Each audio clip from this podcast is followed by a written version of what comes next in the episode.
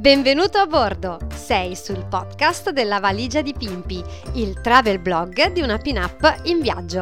Io sono Giorgia, una viaggiatrice, una creativa, una blogger e un'appassionata delle atmosfere anni 50. Questo è lo spazio in cui ti racconterò dei miei viaggi, ti darò suggerimenti e consigli, tutto il profumo di zucchero filato, fai da te e possibilmente low cost. Pronti a partire con me?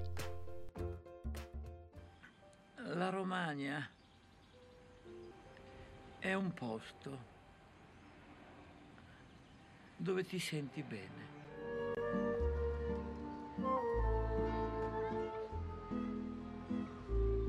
Sono nato Sant'Arcangelo, i miei genitori portavano frutta e verdura a Penabilli e tornavano con legna e carbone. Intanto hanno pubblicato le mie poesie e le ho pagate io.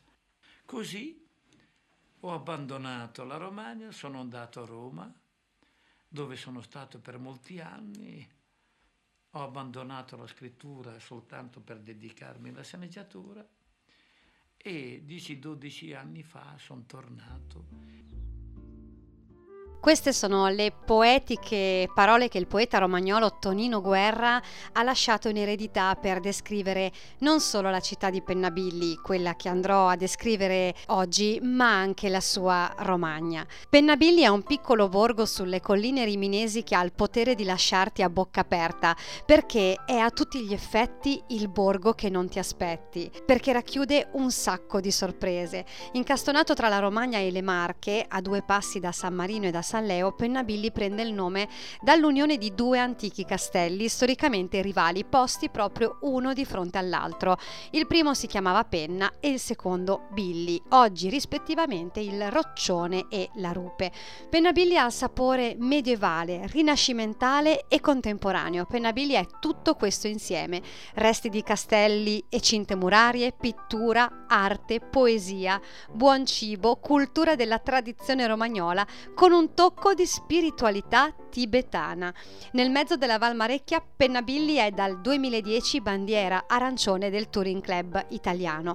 Quindi partiamo insieme e andiamo alla scoperta di Pennabilli, partendo dalla piazza principale Vittorio Emanuele II dal carattere rinascimentale, che lo è, ve ne accorgerete subito da molti particolari, ma soprattutto dalla fontana chiamata Fontana dalla Pace, che si trova proprio nel centro della piazza e rappresenta un profondo simbolo per la città perché sancisce finalmente la tregua tra i Penna e i Billi.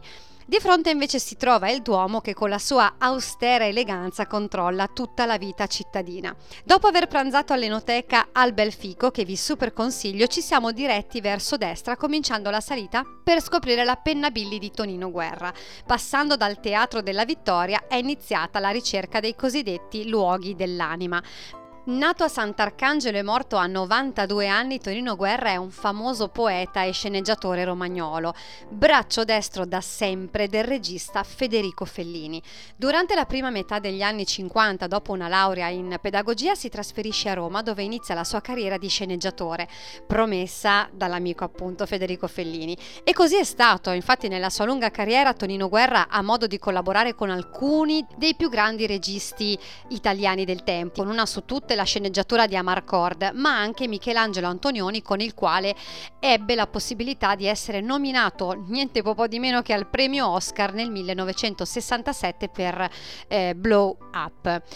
Proprio qui a Pennabilli, paese a lui caro sin da quando era bambino, Tonino ha ritrovato la serenità e il posto giusto nel quale eh, riposare. La stessa città gli ha, tra le altre cose, conferito la cittadinanza onoraria e riconoscenza dell'amore dimostrato per il territorio.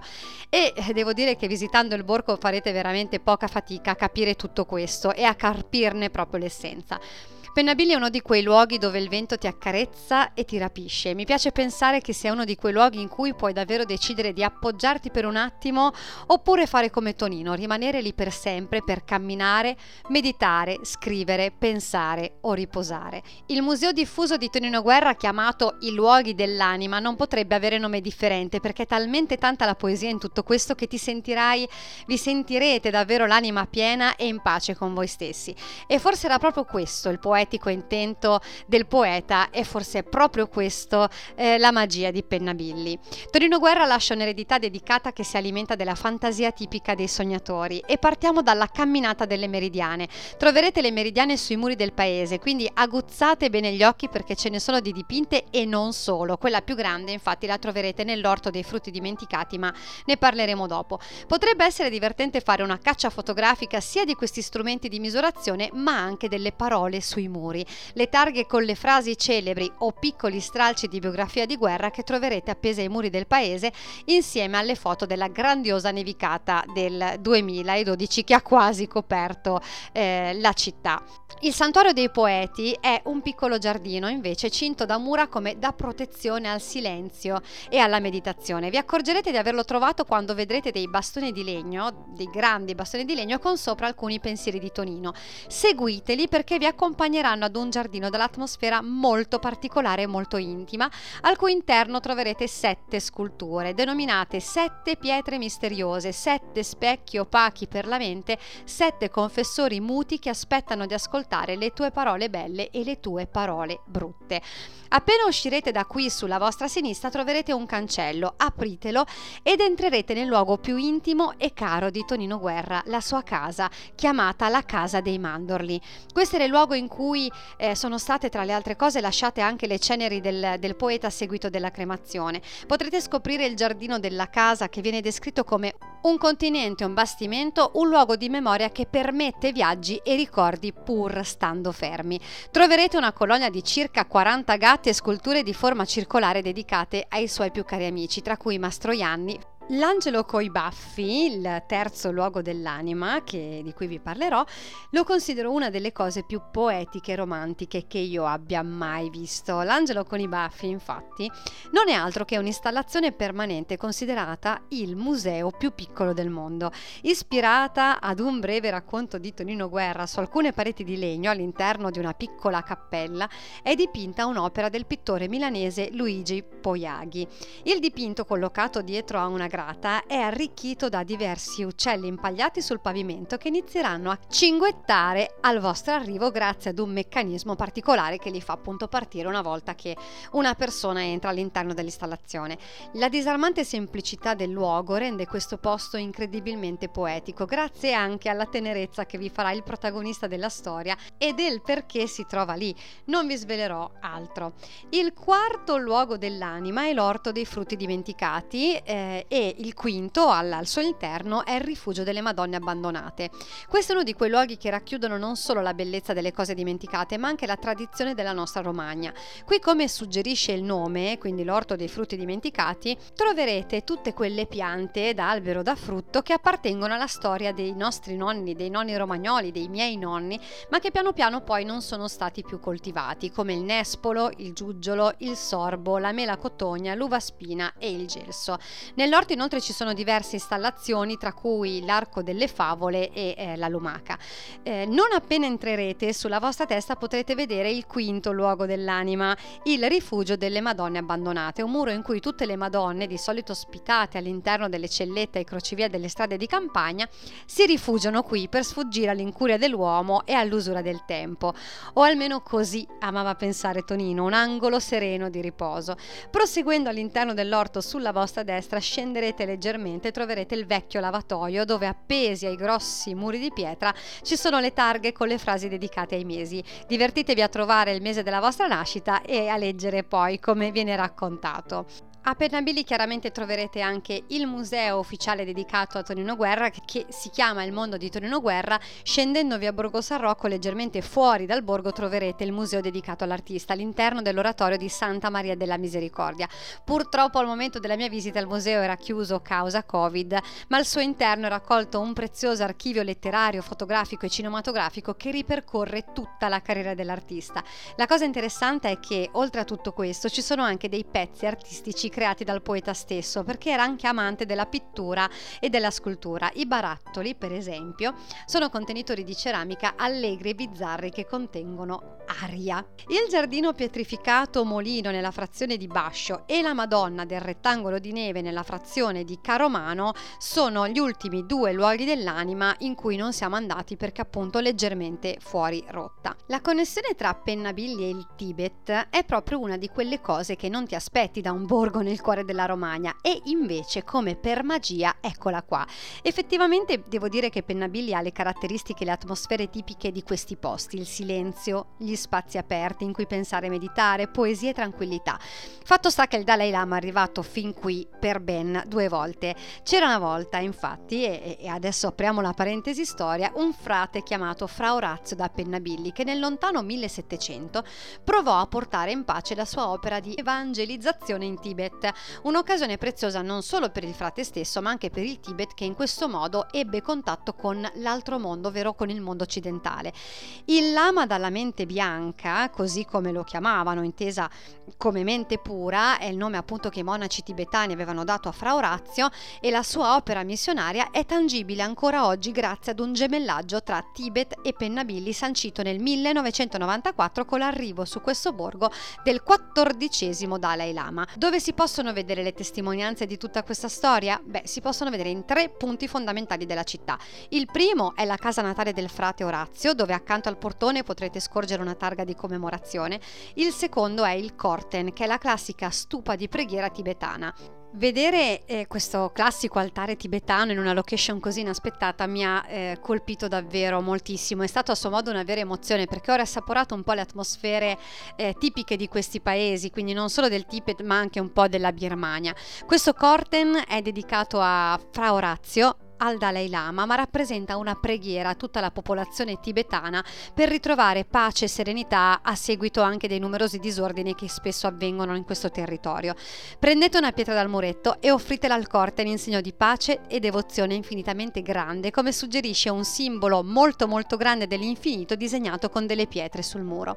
Accanto allo stupa vedrete sventolare le classiche bandiere di preghiera tibetane, quelle che per intenderci sono anche il simbolo dei monasteri eh, in Nepal, quelle quelle colorate che rappresentano eh, appunto le preghiere. L'ultimo eh, luogo in cui potrete trovare questa unione tra Pennabilli e eh, il Tibet è la campana di Lhasa. Sita sul roccione in una posizione meravigliosamente scenografica davanti a tutta la valle come un fedele guardiano c'è la campana di Lhasa, testimonianza di ulteriore fratellanza tra i due paesi. La campana è stata inaugurata nel 2005 in occasione della seconda visita del Dalai Lama, costruita sul calco di quella rimasta in Tibet a memoria appunto appunto della missione cristiana. Accanto ad essa, come vuole la tradizione, ci sono i mulini di preghiera sopra i quali sono incisi i mantra buddisti. Fate suonare la campana e girate i mulini per mandare una preghiera al cielo, così come vuole la tradizione. Ti consiglio di salire fino in cima, gustare il rumore del vento che si sente quassù e la vista sulla rupe sulla quale poi andremo dopo. È inutile dire che questo è un luogo magico, assapora nell'essenza, portati un libro, un taccuino, fermati e respira. Penna Billy alla fine va presa così, proprio con calma. Voglio però darvi una chicca, un'altra, un'altra, curiosità. Il mistero della Gioconda di Leonardo da Vinci colpisce ancora. Infatti, proprio sopra il cucuzzolo del roccione, quasi accanto alla campana di Lasa, troverete, oltre ad una meridiana che indicherà la posizione dei vari paesi appena sotto Pennabilli, un cartello informativo sul quadro della Gioconda. Ma perché? La Gioconda, dall'alba dei tempi, non è quella che dice di essere e a Pennabilli viene messo a confronto il paesaggio reale che vedrete con, con gli occhi vostri con quello dipinto nel quadro di Leonardo. Sembrerebbe infatti che lo sfondo del quadro sia proprio il paesaggio di Pennabilli, in quanto la Gioconda, quando era presente alla corte di Urbino, era dama di Urbino, ok, ma amante di Giuliano dei Medici. Crederci o non crederci non è questo il punto fondamentale della questione, ma quanto sapere che invece Pennabilli nasconde segreti inaspettati dietro l'angolo. Dalla parte opposta al roccione, quindi per intenderci quello dove avete visto la campana di Lasa, sul monte proprio di fronte potrete salire fin sulla rupe, dove ancora oggi si vede la croce di ferro ergersi sul monte. Attraversate la piazza e tenete la sinistra con la chiesa di fronte, prendete via Roma, che è quella dove vedrete le luminarie appese con le parole delle poesie di Tonino Guerra, e proseguite dritto. Sulla vostra destra ad un certo punto troverete alcuni scalini e cominciate a salire. Arriverete al monastero delle monache agostiniane, passate l'arco ed entrate nella piccola raccolta chiesetta che è deliziosa e dovete assolutamente vederla. Salite ancora più fino ad arrivare in cima una volta appunto usciti dalla chiesa e qui vedrete le antiche eh, rovine della Rocca dei Billi. Il panorama è mozzafiato ed è la vista più bella e scenografica sul borgo di Pennabilli che potrete vedere, ma non solo, è veramente una vista pazzesca su tutto il Montefeltro. A Pennabilli potrete dedicarvi anche alla visita di alcuni eh, musei che noi però non abbiamo visitato. Il primo in assoluto è quello che vedrete eh, proprio nella piazza principale che si chiama il Museo del Calcolo Mateureca, spero che la pronuncia sia giusta. Quattro piani di storia sul calcolo e sulla matematica. Successivamente potrete vedere il Museo Naturalistico Parco Sasso Simone Simoncello sulla flora e fauna del Parco Naturale e il Museo del Montefeltro sulla diocesi di San Marino e sui pellegrinaggi. Ma visto che camminato abbiamo camminato, guardato abbiamo guardato, osservato abbiamo osservato, è arrivato il momento di metterci a tavola. E devo dire che Pennabilli ha una preziosa personalità anche nel gusto. Potrete gustare i sapori del bosco come tartufi e funghi porcini abbinati alla bellezza e al gusto della tradizione della cucina romagnola delle colline. All'osteria Enoteca al Bel Fico, proprio nella piazza principale, non perdetevi passatelli o le pappardelle con i funghi. Degni di nota sono anche i salumi di mora romagnola, il tipico maiale della zona, e i formaggi, tra cui quello eh, di Fossa. Quindi troverete la soddisfazione eh, giusta proprio anche nel mettere le gambe sotto al tavolo e gustarvi un buon pranzo o una buona cena in città. Per avere maggiori informazioni sugli orari, sulle visite guidate, sugli eventi in città, tra cui il famoso Festival degli, degli Artisti di Strada, che di solito è programmato per l'estate, potrete rivolgervi direttamente allo IAT, che è l'ufficio turistico, o alla Proloco, oppure monitorare visitare direttamente il sito web del borgo che è www.pennabiliturismo.com Grazie per aver ascoltato questo podcast. Io sono Giorgia e la valigia di Pimpi è il travel blog di una pin-up in viaggio. Se vuoi continuare a viaggiare con me, oltre che seguire le mie puntate ogni 15 giorni, lo puoi fare seguendo tutti i miei canali. Mi trovi su Facebook, su Instagram, su Pinterest e naturalmente sul blog lavaligiadipimpi.it. Ma ora scusatemi, devo allacciarmi la cintura di sicurezza. A presto!